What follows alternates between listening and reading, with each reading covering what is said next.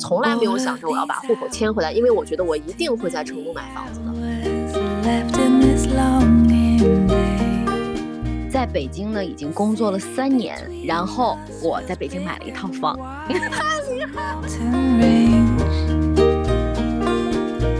我得知我们看的那套八十万的房子，已经瞬间的翻成了一百五十万的时候，就一年了，对吧？而且你在你喜欢的城市能有一套房，能有一个家，这件事儿，我觉得对于对于我们这种追梦的人来说特别的重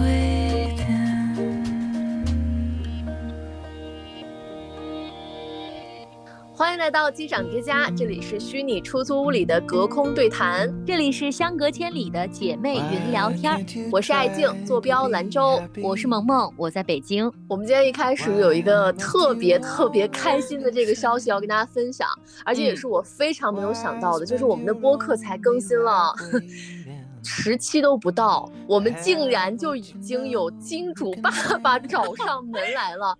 也不知道人家看上我们哪一点了，而且 我在后来的时候，我去听了一些其他的头部的那个播客啊，刚好恰巧就是我关注的那个头部播客，里面也出现了他们的合作伙伴，就是找我们的这个金主爸爸，所以我就觉得我们这个节目一下子 你知道吧，档次就。不一样了，就就是何德何能？金主爸爸刚联系我的时候，我一直以为是个骗子。我也觉得，我也觉得，我肯定就是一些，就是有一些不公平的这种条款呀，或者是对我们来说没有任何益处的。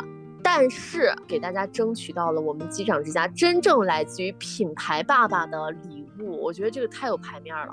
我觉得这个地方我们俩干点掌声吧，太棒了，表现出我们俩的激动。特别而且我觉得，我觉得这个品牌非常的有眼光，我们一定会在这么好的品牌的这个加持之下走得越来越远。但是每每我们回顾起来，我们第一步这样的一个合作尝试的时候，我们就会想起这个品牌。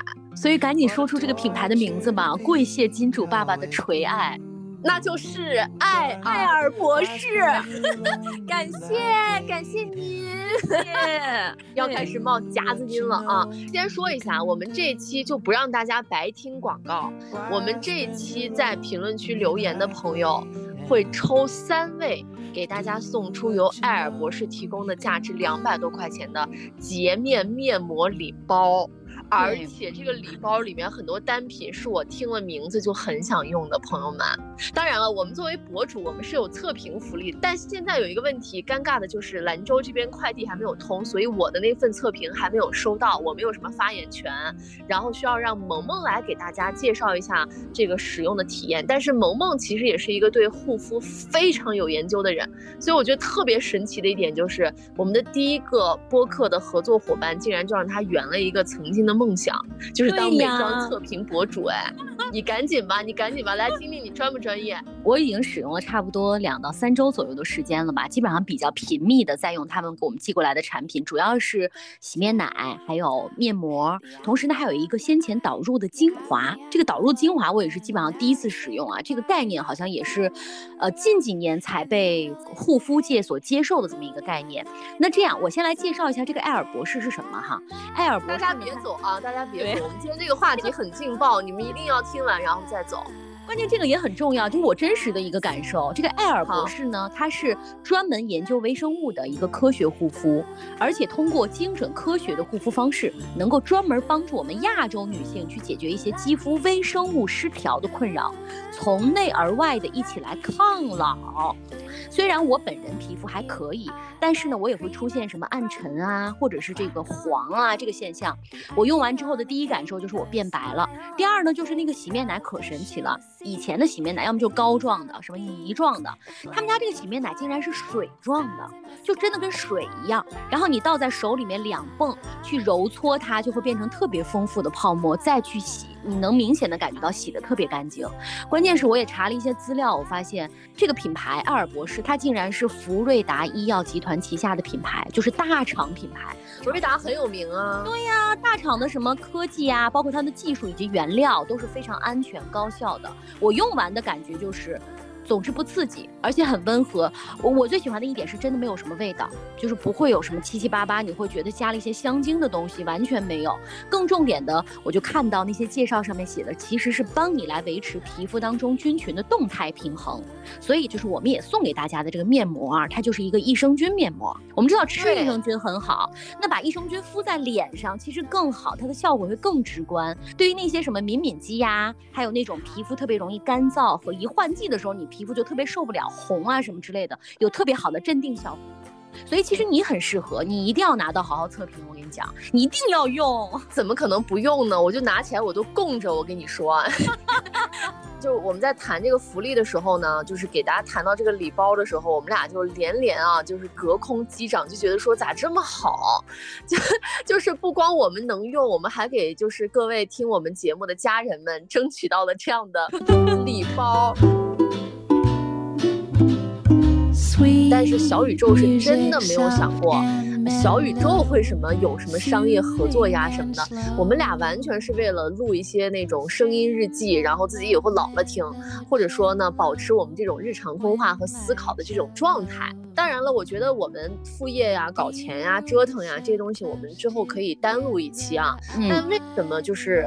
想着说，哎，我们又想要去多赚一点钱呀，或者是搞钱呀，我们俩会比较开心、比较兴奋的去聊这些话题的原因，就是因为大家可能不知道，我和萌萌还有一个共同点。之前我们说过，我们很多的共同点，我们俩还有一个共同点，就是我们俩身上都背着百万贷款。对，这就是今天要跟大家聊的事儿了，就是关于买房。就是因为买了房，所以我们俩呢一直背负着这个好几百万的贷款，要更加努力的赚钱，更加努力的斜杠，才能够还清这些贷款。所以今天我们就来跟大家聊一聊关于买房的事儿。买房这个经历也太好玩了。所以呢，今天我们先说一说彼此在哪儿买的房，为什么要买房？就是我们俩今天讲的这个话题，就是完全是我们俩作为贷款人，房产证上的就是写的我们名字的这个房子。我觉得男孩子买房子，或者说你要成家呀，你一家人一起买房子这个事儿，其实没有多大的兴奋点。兴奋点其实就是在于女孩子独立去买一个房子，或者说她作为一个主要的角色去承担买房和还贷的内容的时候，我觉得这个是说起来特别有劲儿的一件事儿啊。我们按照时间顺序来说啊，就是爱静买房，爱静买房呢，当时我们俩都住在机长之家，然后突然有一天你跟我说你要去成都，我说你去。干嘛？你说你去买房，其实说实话，当时我不是很理解，就是你又没对象，然后你也不打算结婚。虽然我知道你当时的一些户口什么的可能在成都，就是你干嘛要去成都买房？我一直想问你这个问题，但我其实好像一直没问过。这还用得着问吗？这这很难理解吗？当然，我家里人都觉得这非常难理解，就不知道我要干啥。就关键是你觉得你应该至少，比如说在兰州买房啊，或者说在家附近，你跑到成都买房，我当时的理解是你要搞投资吧？虽然就是呃非常正确哈，当然在成都买房特别的正确，但就是。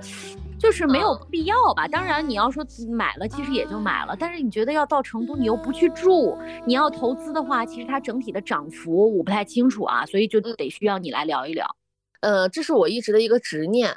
我觉得我人生当中截止到目前为止啊，呃，没做对过几件事儿，但是有两件事儿，有 两件事儿就是无论怎么看，它都是怎么对的。第一件事儿是我上大学之前把我的户口呢，就是从甘肃这边就迁到了成都，这还不算，就是我毕业的时候我没有迁回来。我毕业的时候是，嗯，反正当时也费了很多的周折，把我的这个户口呢，就是挂在了那个人才中心，就是集体户嘛。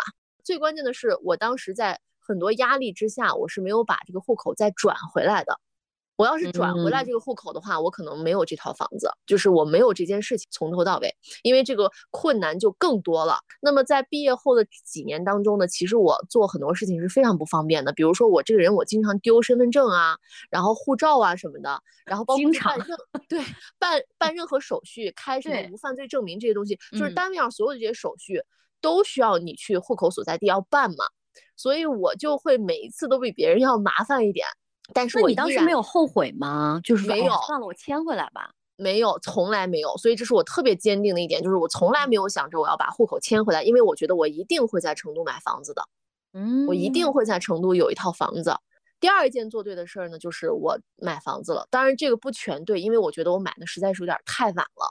为啥这么说呢？是因为我这个想法其实早都有了嘛。你想，我那个时候是一几年的时候上学的时候，成都还完全没有说房价会有涨啊什么的，我就一直觉得成都这个地方的房价很畸形。因为我们在毕业的时候，那个时候这个城市的发展已经是有一些些快起飞的这种状态了。当时我们就知道，很多世界五百强是把一些呃工厂也好，还有一些办公的这个地点也好，是在西南的地区全部迁移到成都了。嗯，所以成都那个时候其实它会有一些这种新区啊什么的这样的一个概念，隐隐觉得说成都有一天的这个房价一定会涨起来，因为其实它和这个北上广先就不比了，但是它和呃，我觉得像什么苏州呀、杭州呀，还是有一些些可比性的。差那么一丢丢，但是还是很有竞争力的这种新一线城市嘛。而且大家对于成都这个地方，本来城市的口碑就特别好，很多人就愿意说要去这儿养老呀，要去这儿发展呀。年轻，你本人也特别喜欢成都，首先非常喜欢成都。对我第一次去成都的时候，我就说我以以后一定要来这儿上学。就是有一段时间，它连兰州的房价都比不上，和兰州的房价一直都是持平的。没有什么房价上的很强的这个阶梯感，但是呢，它跟杭州这些城市的阶梯感就很重。就是我记得那个时候，我有一些杭州的朋友说，他们买的房子都已经是两万多的时候，呃，成都的房子还是什么七八千、六七千这样子。所以我觉得，首先第一，成都的房价很畸形，它一定会在某一个时间节点就腾的一下就起来了。所以我是一定想要在腾的之前，然后我就觉得我要买房子，但是。在毕业之后呢，呃，就一直都是在打嘴炮的一个阶段。你知道，虽然说嘴上在这喊，但是你你 要买房，爸妈得支持一个首付，然后还房贷我全来背。对，就剩下的我全来背，得支持一点。因为你刚毕业嘛，完全没有任何的存款。然后也怪我那个时候其实没有特别多的一些意识，我总觉得说，哎，我要是给我爸妈说，我爸妈应该会支持我买。但是没有想到，我爸我妈就是非常的不支持。就是对这件事情是完全持反对态度，我觉得也能理解啊，你又不在成都工作，对吧？然后你又是一个女孩子，因为对我们西北来讲，就如果女孩子要买房子的话，他们就会觉得咋了？嫁不出去了吗？为什么要买房子？就大家普遍会有这样一个意识。所以当你尤其是在不在本地，你想买一套房的时候，那家长肯定会觉得你是疯了吗？不同意。第一是觉得说你买了之后你是不是要跑？第二就是说你买了之后你是不是不好好结婚？我每次提到这个事情的时候呢，就。是含糊其辞，把这个话题就给绕过去了。那我也理解，是不是你买房比较晚，就是因为你爸妈一直不支持，没有办法给你付首付，所以这个房价其实就错过了好几波了。是的，所以我接下来就要给你讲这个跌宕起伏了。我其实，在买房方面有非常先天的优势。第一个就是刚才我说了，我是成都户口；第二一点就是我哥哥是成都某官方报纸的这个地产板块的主编。哦，那他就更了解房市啊！我告诉你，就是在那几年的时候，我但凡说一个什么房地产的一个或者楼盘或者什么，或者是我说买哪一个地段，我哥立即能够把这个周边所有的盘都给你讲出来。就是我哥带着我去买房子，不会踩着雷的。我要是有这么个哥的话，我应该买上两套。还有就是我关系特别好的一个大学室友，呃，也是某知名地产公司的。现在是项目总监，所以他们公司经常会有那种内部房源，你知道吗？就跟我说，嗯，打折的那种吗？对，这个房子是大概是什么样的情况？然后他们内部就会有那种认购，然后可以去投资的。他就基本上在这上班的这几年当中，其实他就倒了有可能三四套房子。天哪，那人家买房子的时候，你你一点都没有触动吗？还是说你爸妈没触动？我没钱呀，我触动，爸妈没触动。一六年还是一五年的时候。成都就房价出现了第一波涨，涨了大概多少啊？比如说一些房子，我举个例子啊，就大概是从六七千涨到了八九千这样子，还没有过万。当时就已经是挑动了很多人的神经了。那个时候呢，我就想说，我还是想去买，然后家里还是不同意，然后就再等到了二零二零一七年，一五年、一六年涨了一波，而二零一七年的时候呢，我就说动了我妈。我就说你跟我去看一趟，我们先不一定就要就要买。结果呢，我们去了之后呢，就我这两个关键节点的人物，好朋友，我哥就给我们安排了好多套房源。然后呢，就第一次去看房子呀什么的，真正的去了解到买房这个事儿是什么样的一个状况。结果那一次呢，就是看到了一些近郊的一些有一些房子还蛮不错的。我记得当时有一套房子是只要八十万，但是人家是要全款。一百三十平方米这么现在听起来这个价格就觉得天呐，还不买在等啥呢？对，但是那会儿八十万全款对于我们来说太多了。没有到那么夸张，对，就只是看你父母有没有这个决心了，对。然后我问一下，你当时就是你爸妈也没有这个意识，说哪怕我去投资一下吗？这就是最气人的地方，我们家人全家都没有这个意识，所以我就说我一定要改变这种投资观念，观念，对，真的太太重要了。我爸我妈完全就是不想背上贷款，不想背负压力啊，尤其是我爸。就是特别特别的明显的这个思想，完全就是一点苦都不想吃，一点压力都不想有的这种状态。我们当时看完那个房子之后呢，还是犹豫了一下，然后当时也有很好新房的那个房源，但是总都是差那么一点儿。嗯，现在回想起来是真的可能缘分没到。嗯，因为我后来买到房子的时候，我就觉得强烈的那种缘分来了的感觉，然后那一年就又没买。等到第二年，我得知我们看的那套八十万的房子已经瞬间的翻成了一百五十万的时候，就一年哦，就一年，后心账哎，你知道就能气死，而且。后来就是限购的越来越严格，就是以前你你只是哎，比如说分区什么的，后来就还涉及到你的社保啊什么乱七八糟这些要求越来越严格了，这就等于其实已经涨了两波了。然后就又过了一年，到二零一九年的时候，我有一次在家就又聊起这个话题，就又讲起了这八十万翻到一百五十万的这个房子的这些故事的时候，就是我们二零一七年所有看的房子都全部翻番。如果当时我们就是狠下心来买一套，也赚了一波了。绝对就是赚个什么几十万都是最基本的吧。当然，这个炒房这个行为是不提倡的。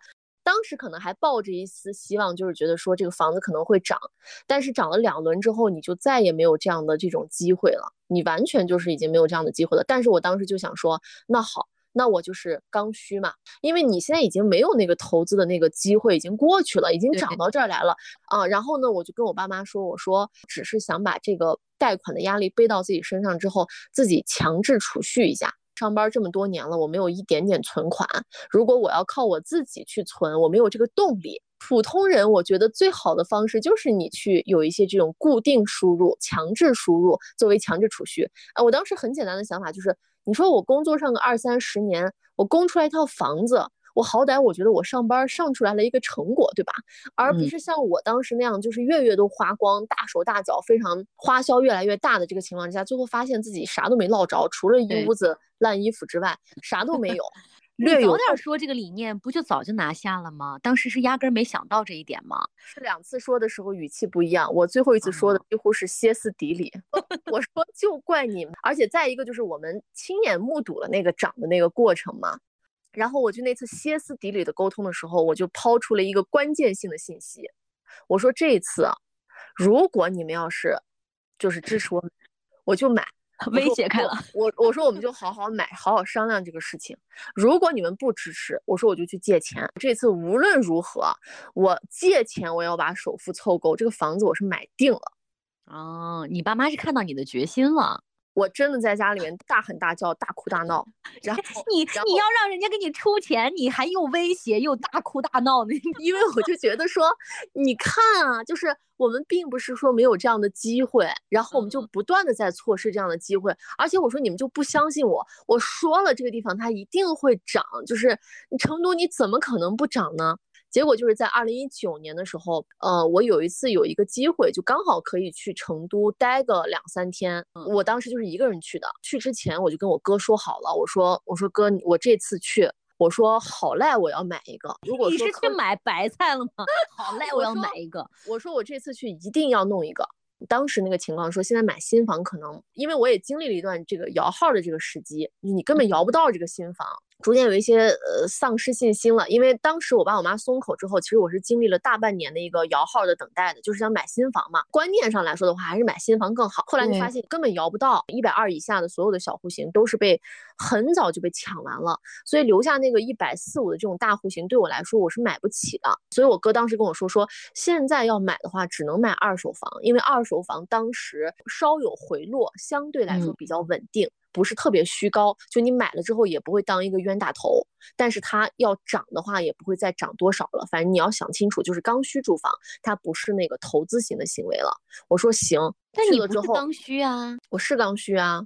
那你又不去住，我这个刚需住呢？我这个刚需就是为了让我爸妈退休之后以后可以去住，然后还有就是我当时想的就是可能会在某一个时间段我就要去成都呀，是有这个想法的，嗯嗯是有这个想法。对，但是最大的执念就是我要在成都有一套房，这个就是我本人在人生当中必须要完成的一个大计划。啊，以至于现在这个计划已经完成了之后，其实我都没有什么斗志了，你知道吗？我现在的斗志就是我能把 房贷还完，然后把我的这个房子装修的特别好，我觉得嗯我人生就可以了。哎，就想起来成年以后我自己弄出来一套房，哎，我觉得这个人生就已经很辉煌、很满足、而且还在你很满喜欢的城市嘛，对吧？对，是的，嗯去了之后呢，我就看房的时候，其实就心就一直在凉，因为确实没有什么好房子了。二手房你看见你就会觉得心凉半截。有一些那种老旧小区啊，然后还有嗯那种畸形户型啊，然后那个周边又不是那种新建起来的那种好的小区啊什么的。嗯嗯，配套什么的可能都跟不上，再加上它其实房价也并不便宜。对，所以那个时候就觉得说，哎呀，你说说，哎，两年前的时候看的那些房子，虽然说贵吧，但是都是一些好货呀。我们当时去嗯看的房子，那个周边、那个配套、那个多好。现在看那些烂房子，我就心想说，真的就是就是感觉像跟孩子要上学了，在这要凑合买一个学区房一样的这这种状态。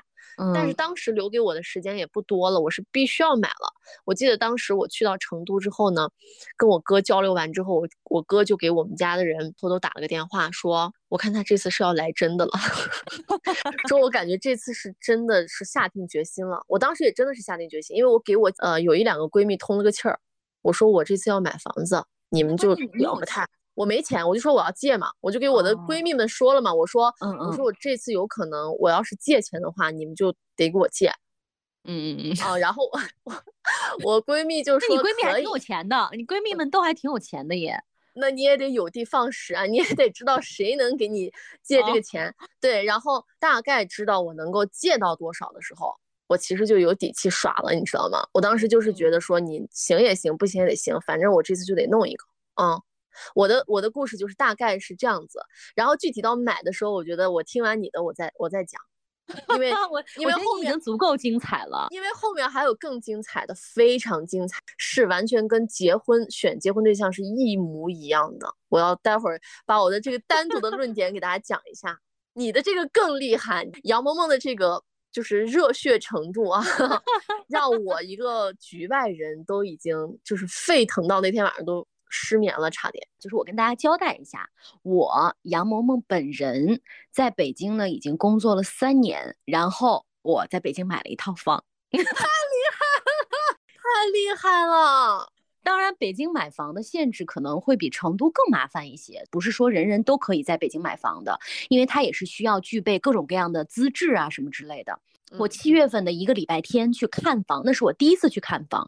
然后我看到第二套户型的时候，就喜欢的不得了。我大概问了一下价钱，凑了凑，我觉得嗯，我好像能买得起，但其实钱还没有完全凑到位。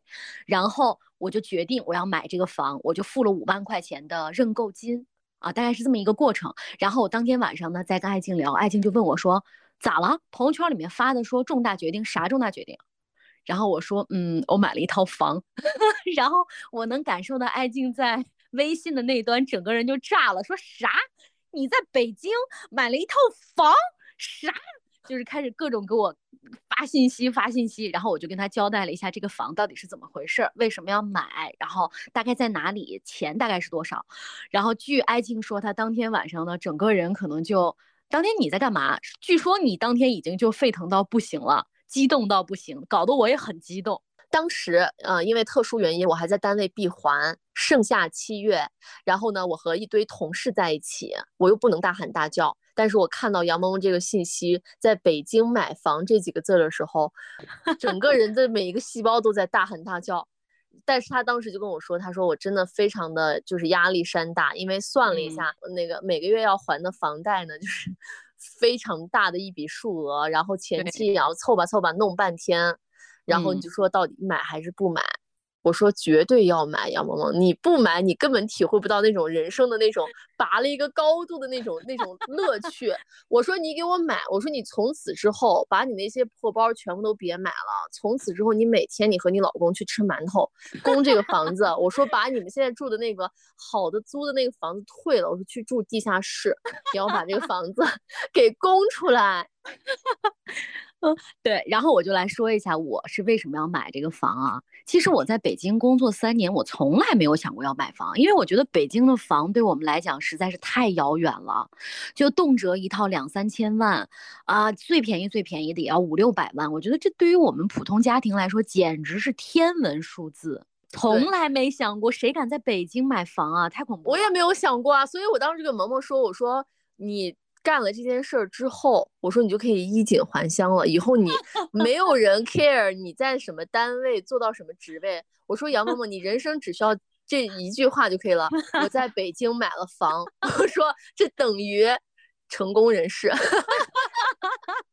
当艾静跟我说这句话的时候，我觉得嗯，应该是要买，因为我当时在跟他说这个的时候，我还不是很确定。虽然我已经交了认购金啊，但是呢，因为我在北京租房子，其实我们在第一期的时候也给大家讲过哈，月租非常贵。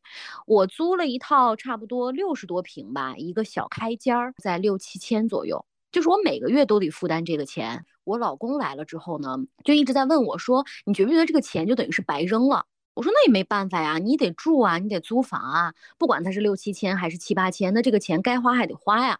他说那你有没有想过说，如果把这个钱变成房贷，那至少咱们还落一套房啊？我说怎么可能啊，一个月至少你得还好几万吧，然后你的首付至少也得拿个两三百万吧，这咱们怎么可能负担得起呀？我们俩就这个事儿呢，就埋下一颗种子。但其实对于我来讲，这个种子很难生根发芽，因为如果你要在北京买房的话，你需要具备的要么就是北京户口，要不然就是工作居住证。而这个工作居住证呢，就是每个。公司每个单位的情况可能不一样，因为它不是说你工作了几年就能发给你的。还有呢，就是你要交够社保至少七年以上，你才有资格去拿北京户口，你才有资格去买房，这么个流程。所以我就从来没敢想过嘛。哎，但是突然呢，今年上半年的时候，大概三四月份的时候，我们公司的 HR 就跟我说，你可以申请北京的工作居住证了。我当时还没有概念啊，因为北京分为北京的工作居住证和居住证，居住证是没有办法买房的，只有工作居住证才能买房。我当时也搞不清楚，反正人家让我交一堆材料什么的，我就交了。交了的时候呢，我就想，我先把这个居住证还是工作居住证不管了，反正这些办下来，办下来呢，我就可以去摇号买车了。北京，你要是摇一个车牌的话，你这个车牌至少能租或者是卖好几十万啊，也能挣一波钱。咱先摇着呗，虽然可能摇不上啊。呃，然后就办下来了。办下来了之后呢，我才知道哦，原来这个好像还可以买房。一看人家叫工作居住证，走了大概一个月的流程。我当时我的工作居住证下来，应该是在周一，就是一个礼拜的周一。我拿到工作居住证，我就特别开心，跟我的一个闺蜜分享。然后我闺蜜就说：“那你有没有想过买房？”我说没有。她说：“那你有没有想过一个问题，就是如果你不买房，你的住房公积金是提不出来的，只有在你退休了之后，你才能提出来。”说你退休之后，你再提你的住房公积金，这个钱会不会通货膨胀贬值？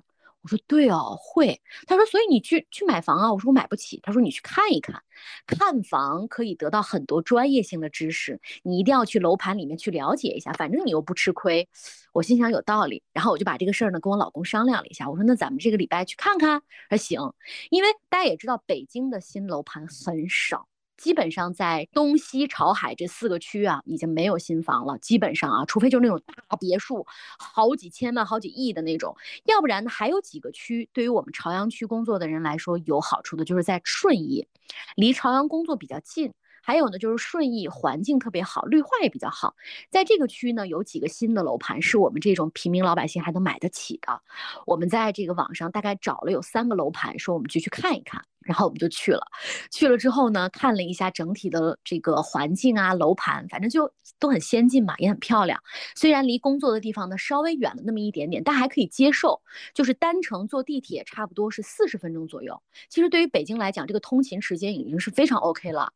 看了第一套房的时候呢，就觉得嗯，反正普普通通、马马虎虎，就是那种很普通的户型。然后算了算价格呢，哎，处在基本上买不起的一个状态。然后我们就说算了。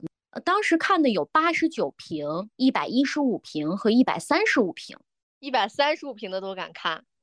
嗯，反正都在一起，我就顺便看了一下。那你们在检索这个房源信息的时候，是以什么去检索？是以总预算，还是以这个平方数，还是怎么检索的呢？平方单价哦啊，我们就看了一下，反正那个那个区域的房价呢，差不多都在五万以内，一平五万以上的话，就压根想都不要再想了，根本买不起。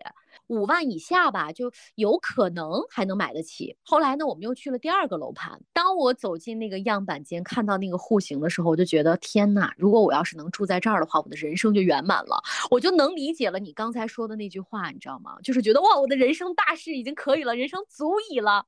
我看的那套房呢，它是二百七十度的大窗户，也就是说你四面墙有两面墙都是窗户。而且又是一个低密洋房，就是它总共十一层，然后楼间距也特别开，然后周围的绿化也特别好，包括学校、医疗的环境都很好。我当时就心里默默的觉得，嗯，这套房我可能要买了。就是默默的决定了一下，就开始那个 sales 开始给我们算，你首付大概是多少，然后你的住房公积金是多少，然后你们需要付多少钱，你们每个月的什么，就大概看了一下，我就看了一下整体的那个房价，我心想完了，首付肯定就付不起了，因为首付已经接近快两百万了，也付不起了，付不起了。然后回来呢，但是心心念念还觉得可能有一点点希望吧，就开始跟父母商量这个事儿，就是还是得需要帮助一下。然后反正也是凑东凑西凑了一堆，然后觉得哦，好像可以了。然后我们就把这个房决定买了。对，当时还有一个点就是他给我发那个二百七十度的那个大转角，是吧？对对，大窗户的时候，我就跟他说：“我说杨萌萌买，我说以后我去北京我就要住到这儿，我还要在这儿拍照。我说我就要在这个角度，我说要在这儿打卡，请你立刻马上把它买下来。”然后他当时就给我发他看房的时候拍的那些视频啊啊，然后这些东西啊，我就非常认真的看，因为我特别认同，就是你去看房这个事儿啊，呃，我就想提醒一下我们机长之家的一些年轻的这个女性的这个家人们，咱们不要去觉得说这个事情离自己很远。你一定去尝试一下，越早越好。你去了解一下这个看房这里的一些术语，这对你都是一个全新的一个提升，给你埋下这个种子，绝对是人生非常正确的一件事情。我也是通过买房这个事儿啊，就是一下子 get 到了很多这里面的一些信息。包括一些以前可能根本都听不懂的一些话，中介可能也很专业呀什么的，他也会给你讲很多，说很多，哎，你感觉一下子就进到这个进到这个圈儿里头来了，特别特别的有意思。然后你在什么时候可能就是决定真的是要买房子，就是你开始幻想自己住进去的那个样子。刚才说到的那个有缘啊，我就我以前没有那个感受。自从我看了那套房之后，你就觉得这个房就该是你的，你觉得那个缘分一下就砸在你的头上了。就是那一刻，你就决定说，我不管借多少钱，我砸锅卖铁，我也要把这个房子买了。就真的有那个感觉，有了那个感觉之后，我觉得那个房子就是你的，你就真的去砸锅卖铁实现吧。因为因为他当时就已经开始给我发，就是网上的小红书的相似的两百七十度的一个装修，最后装出来会是什么样子，效果。图是什么样子？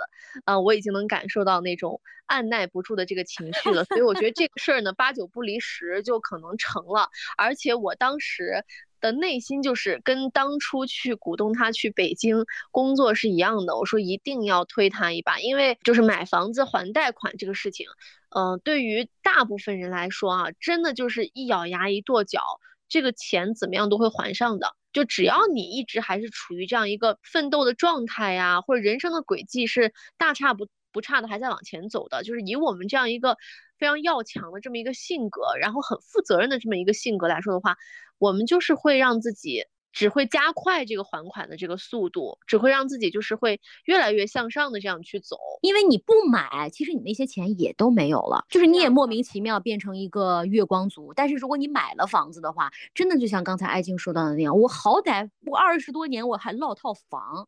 当然我们现在说到的就是咱们普通人哈，对于我们买一套房，其实还是需要各方的努力、各方的支持，你才能够买买下你这套房的情况下，我觉得真的是把。自己逼一把，你可能就会拥有完全不一样的人生，或者你就是你就是会睡在你理想的那个房子里呀，对吧？而且你在你喜欢的城市能有一套房，能有一个家，这件事儿，我觉得对于对于我们这种追梦的人来说特别的重要。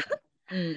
对，因为我们可能就是那种很普通的人，我们也没有说有特别宏大的那种理想。可能杨萌萌有啊，但是我可能真的没有。我觉得这样就差不多了。这种心理上的一些变化呀，包括这种正向的这种压力，我觉得是很值得去感受一把的。我的买房过程也特别特别的快，就是从看上了到决定要买了这个过程，经历了一天都不到。我这个我特别想给大家就是郑重的讲一下这件事情，就我刚才说的那个理念，也是通过同事姐姐们嘴里听到的，但是我万万没有想到，第一次从他们嘴里听到这个结论，强烈的感受的运用，竟然是在买房。很多姐姐都跟我说过一个观点，说当那个对的人出现的时候，你的心里的那个感受是非常强烈的，就是他，就这个人，觉得说，哎呦，有没有那么悬啊？说就是真悬。但是好几个人都跟我讲说，就是你特别明确的会有那个指引。结果我在买房子的时候呢，我大概看了是有两天的时间，就集中看房啊，因为是我哥全部给我安排好的行程，每天眼睛睁开，然后就开始，他就陪着我看好。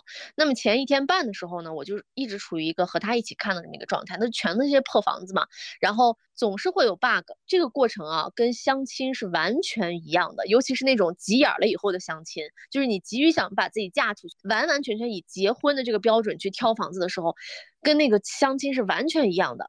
这个房子吧，哎，有个这种 bug，哎，其他方面这些都挺好的，但是就是因为，哎，就差那么一点儿，你这个心里就稍微有点过不去。然后我当时在看了好多套房子之后呢，就选定了两套房子。我到现在为止，我都记着那两套房子的那个名字，一个叫双南阳光，一个叫方程式。这两个都有一个他们的巨大的这个 bug。双南阳光呢，就是非常的有点旧。的那个小区也特别的破旧，人车不分离。但是那个房子呢，就是它的户型呀比较好，拓荒呀什么的，这些工程量就会比较大。因为那个房子就一进去之后就特别脏，你看它的户型图，你幻想一下以后能把那个房子装成什么样子。但是整体来说的话，我觉得差点意思。然后另外一套方程式呢，就是属于它的各方面条件都很好，但是有一个巨大的 bug，就是隔音特别差，它是距离那个高架桥特别近，然后呢就会吵。然后我哥当时给我出了个主意，说要不然你就花多一点钱，把这个所有的玻璃都换成那种隔音玻璃，或者说做一些什么其他的一些处理。但是总体来说呢，我当时就已经把这个范围一缩再缩，我说就这两个，我就要在这两个里面要选一个。当时就给我爸他们都说了，我说我明天就要在这两个房子里面再就要选一个。如果我还没有看到更好的话，我就又去看房。第三天的时候，我全程是一个人看的，又看了一些乱七八糟，反正总是在哪个地方缺着一角的这种房子。就在最后天的这个下午，最后一套房子的时候，我就已经都想好，哎，算了，不看了。就在我之前觉得那个八十分的那两套房子里面，我说选一个吧，反正就是我哥当时跟我说了一句话，就是说你选这两个房子，他说只不过就是没办法达到百分之一百，但是不会坑了你。你不会觉得说我买了这个房子我就买买成个冤大头？他说这点我是给你把关把住的，所以你不要有太大的心理压力。然后等到最后一个房子的时候，我还记得特别清楚。那天下午看房子的时候，我还没带伞，我整个人又那么怕晒，阳光明媚又特别晒、特别热的一个状态。就在这个时候呢，我的那个中介跟我说了一句话：还有一套房子这附近，说我发现还有一套房子，但是这套房子比你的预算多了十万块钱，你要不要看？我想看不想看呢？我说那就看一下吧。一进去，从进到小区，我就有一种似曾相识的感觉。因为那个小区虽然说它有点旧，它是个老老小区，但是整体保养的很不错，植被呀那个感觉都很好，跟我现在的家在兰州的家有那么一点相似。我进去之后就有点似曾相识的感觉了。进到这个房间里的时候呢，我一看那个户型，啊，然后我再看了一下这个主人的一个对这个房子的一个收拾程度，嗯。我当时那个心里面就已经开始幻想怎么装修了，真的呀？哎，它是几室几厅啊？你那房子两室两厅，就是很正规的那种户型吗？非常北方，因为这个房子我最终还是要给父母去主要居住嘛，他们肯定要满意嘛，所以这个房子当时我是看上了，有好几点都卡在我的点上了。第一是我当时看的房子都是二环边上的房子，就是基本上住在那儿的话，你是能够享受到一个老成都人的一个生活，不是一个新成都人的那种高档生活，新区的那种生活，是老成都人的生活，周边非常便利，交通非常便利，地铁就在家门口。然后周围吃的东西都很方便。它虽然说不是那种，嗯很高大上的那种地段，但是就是很烟火气的成都。所以这个就是我爸我妈特别喜欢，他们不喜欢住在近郊。就是为什么之前那个八十万的房子没有成交的原因，是因为那那个房子在近郊，环境非常好。但是我爸我妈就觉得说住到乡里了，这是，就是我们住在成都都感受不到成都的那种城市的感觉。就是我说你们又没几个钱，你还想到 成都的城市里面感受繁华，而且还有那么大的房子，那么好的配套，还有还有那么棒的那个物业吗？我说不可能呀。但这个房子就刚好是取到了中间的这么一个。状态啊，然后第二点就是户型特别的好，周周正正的，整个房子的采光特别好。因为成都那个地方它不太注重采光，它也没什么太阳，但那个房子就是采光很好。咱们北方人特别注重采光嘛。对，几楼啊？五楼。它是电梯房吗？电梯房，电梯房。还有一点就是，我当时有一个很重要的一点就是，我要卧室要大。其实一般人会要求动区要大一点，因为看着气派。但是我是要求我的不动区要大一点，因为我觉得卧室是人待的最久的地方，一定要大，要舒服啊。所以就是这个房子它的卧室是特别大的，所以就是全部都卡在我的点子上头了。甚至它那个餐厅有点窄，我当时就给我的一个设计师朋友发了个语音，我说这种窄的餐厅 应该要怎么设计会比较好？当时还没买房呢，就已经开始想要装修了。对，我就已经开始想，我说这个地方应该怎么去规避一下这个装修的这个弱点了。然后我看完这个房子之后呢，虽然说多了十来万啊，我当时就想说买，这十来万我就吃点苦，把这个缺口补上。我说这个房子我要买。然后我当时给我哥打了电话，我说看上了。我哥说你别冲动，你先到我单位来。我去他单位，然后让他看了一套这个房子。他说这个房子，嗯，确实还行啊。他说，但是也得看一下这个实际的情况。我下午看的房子，当天晚上七八点的时候，晚饭刚吃完，我就赶紧把我哥拉到中介的那个地方，把人房东约出来。然后房东还是从他的那个就是跟朋友的应酬局上跑出来，硬拉上来了。人家还在外面还在跟几个朋友吃饭，结果就硬叫来了。然后我们就在那个谈判桌上开始谈判了。后来呢，我跟我现在这个房东也变成了好朋友，然后是一个年轻的小伙子，跟我同岁。他说：“他说我当时走进那个房间，我看见你的时候，我就觉得完了，我这套房子保不住了。”他 说：“真的吗？”他说：“我俩说的好像感觉要处对象了似的，就是看对眼儿的那种感觉。”他是要换一个更大的一个房子和他呃家人一起，所以他是要急于把这个房子卖掉，因为手里面的钱不够了。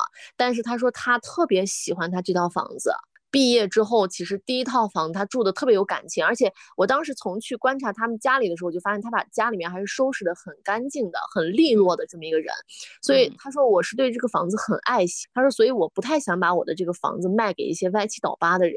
之前也有很多人就是出的这个价格可能比我的还要高，但他都不愿意卖，他就觉得说不对路那种感觉。他说，但是但是那天他是看到我的时候，他就觉得这个房子肯定没了。他说他第二天的时候起来都有点怅然若失，就是觉得说后悔是吗？该有点后悔。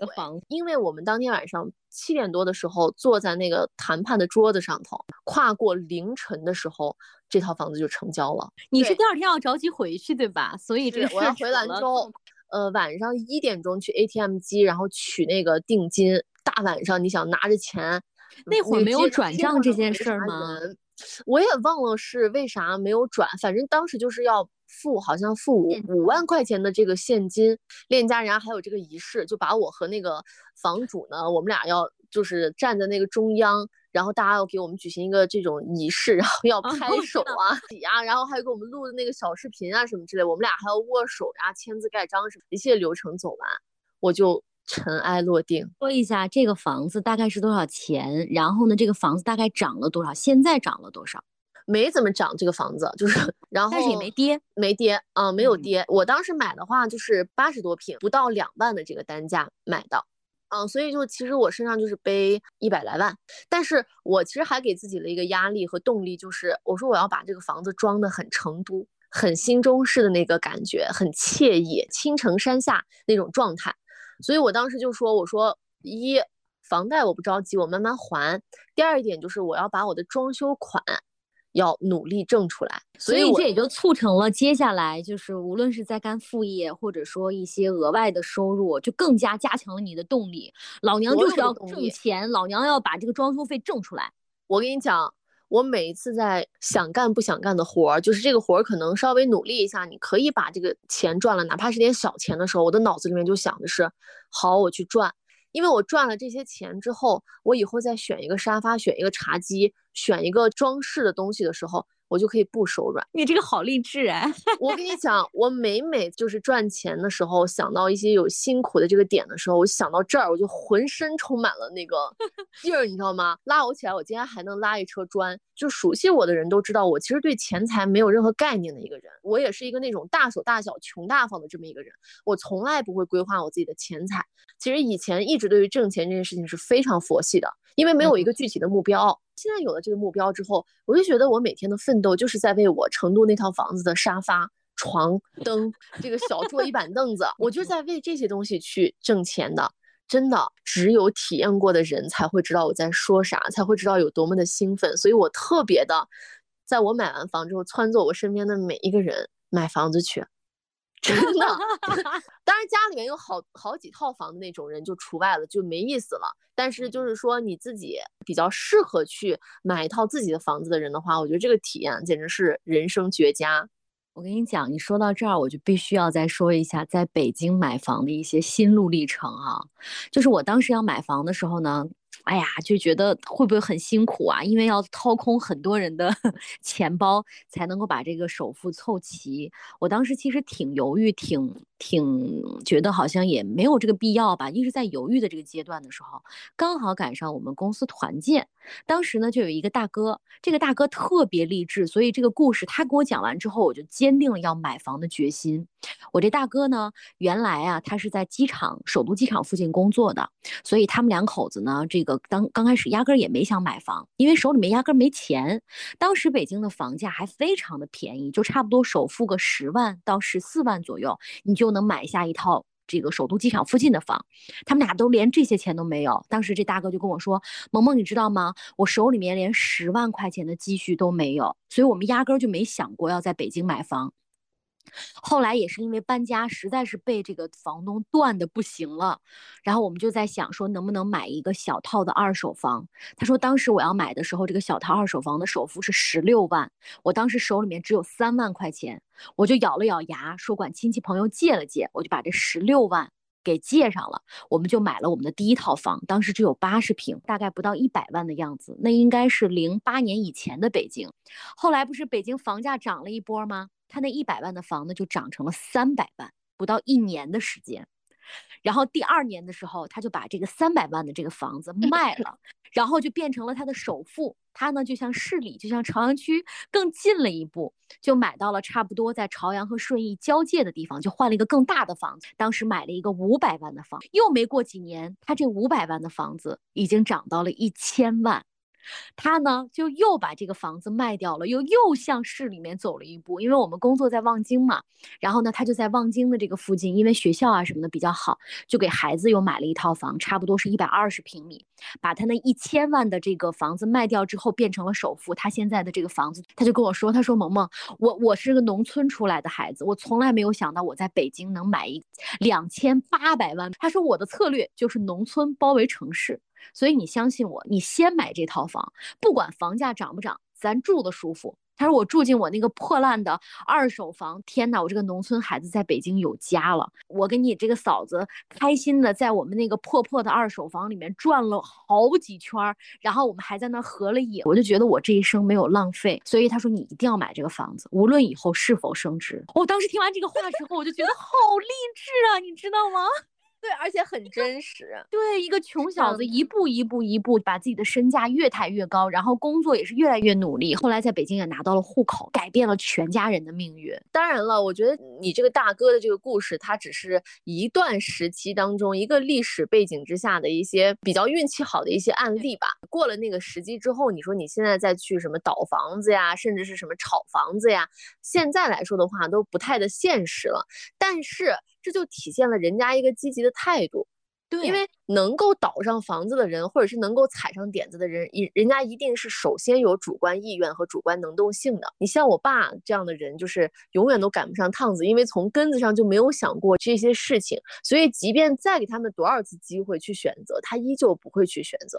不管是买房也好，你选工作也好，或者是你在人生的很多阶段上的选择也好，你这个自己的这个出发点和你面对的积极的态度是最重要的。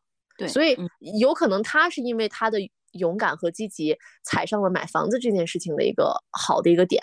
那我们有可能因为播客，然后我们就踩上了一个什么其他的点呢？但前提都是我们积极去做这个事情了呀，我们去尝试了呀。当然，我我觉得接下来我们要讲的这个就是很多，尤其是在我们北方哈，会有一个会有一个言论或者说一个观点，就像刚才你说到的，咱爸爸的这种观点啊，会一直延续下去。就是首先，女孩子家家的，你买什么房子，对吧？你要是买了房子，你还能嫁出去吗？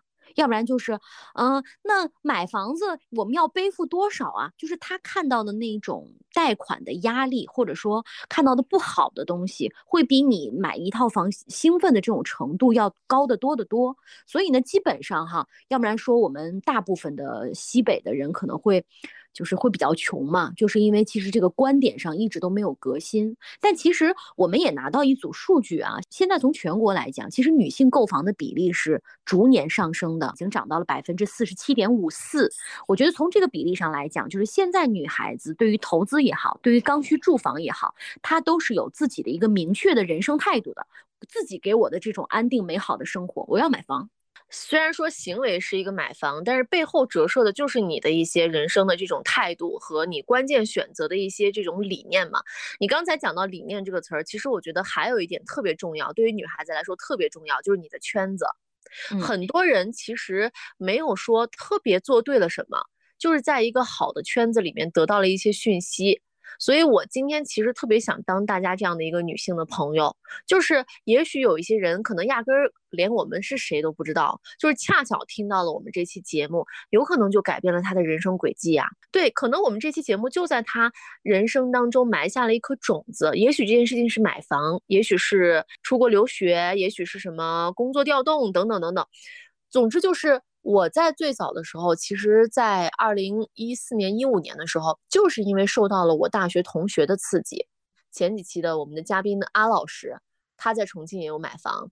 也许当时这个信息还离你很远，但是你听到这些东西有所触动，然后他们会给你讲这些内容的时候，你真的就会离那个事儿会更进一步。你自己的人生的这种态度，当然和你周围的人有很很很强的这种挂钩。如果你觉得你身边人和你不合，或者说你的一些观点，觉得你身边的人无法接受，但恰恰你的观点是很积极向上的，对于你的人生是很有好处的。我觉得你应该考虑的不是说要合群儿，而是要给自己换个圈子，让自己的眼界和格局不断抬高的时候，你会发现，哦，原来还可以这样，哦，原来这样的生活其实离我并不遥远的时候，你也真正可以去试一把。你想象中好像很可怕，其实并没有哎。对，其实就是倒退。而且我跟大家说一下，我自从背上贷款之后，也就是奇了怪了。我背上贷款的第二个月开始，我的工资就开始大幅度下降。然后我其实还是有过那么一段时间，就是说怎么样去独立的去规划好我的这些钱财。就是还希望，就是我的生活质量也不要下降到那种程度的情况之下，我还能够去负担这个房贷。那我想的办法只能是我增加收入呀，对不对？我就是我的收入上去了，那我可能就稍微能够轻松一点。所以那个时候也对于一些副业呀、铺垫呀就开始有意识了。所以你看，这一环扣一环，一环套一环。我现在自己又想讲一个特别不相干的事儿，但是我觉得这个事儿也很刺激人啊。就是刚才关于圈子的那一趴，我和萌萌都有一个共同好友。他在成都呢，也有一套房子，但他其实对于成都这个地方，一是没有那么喜欢，第二呢，他对于成都的什么城市发展和商业价值也没有任何的概念。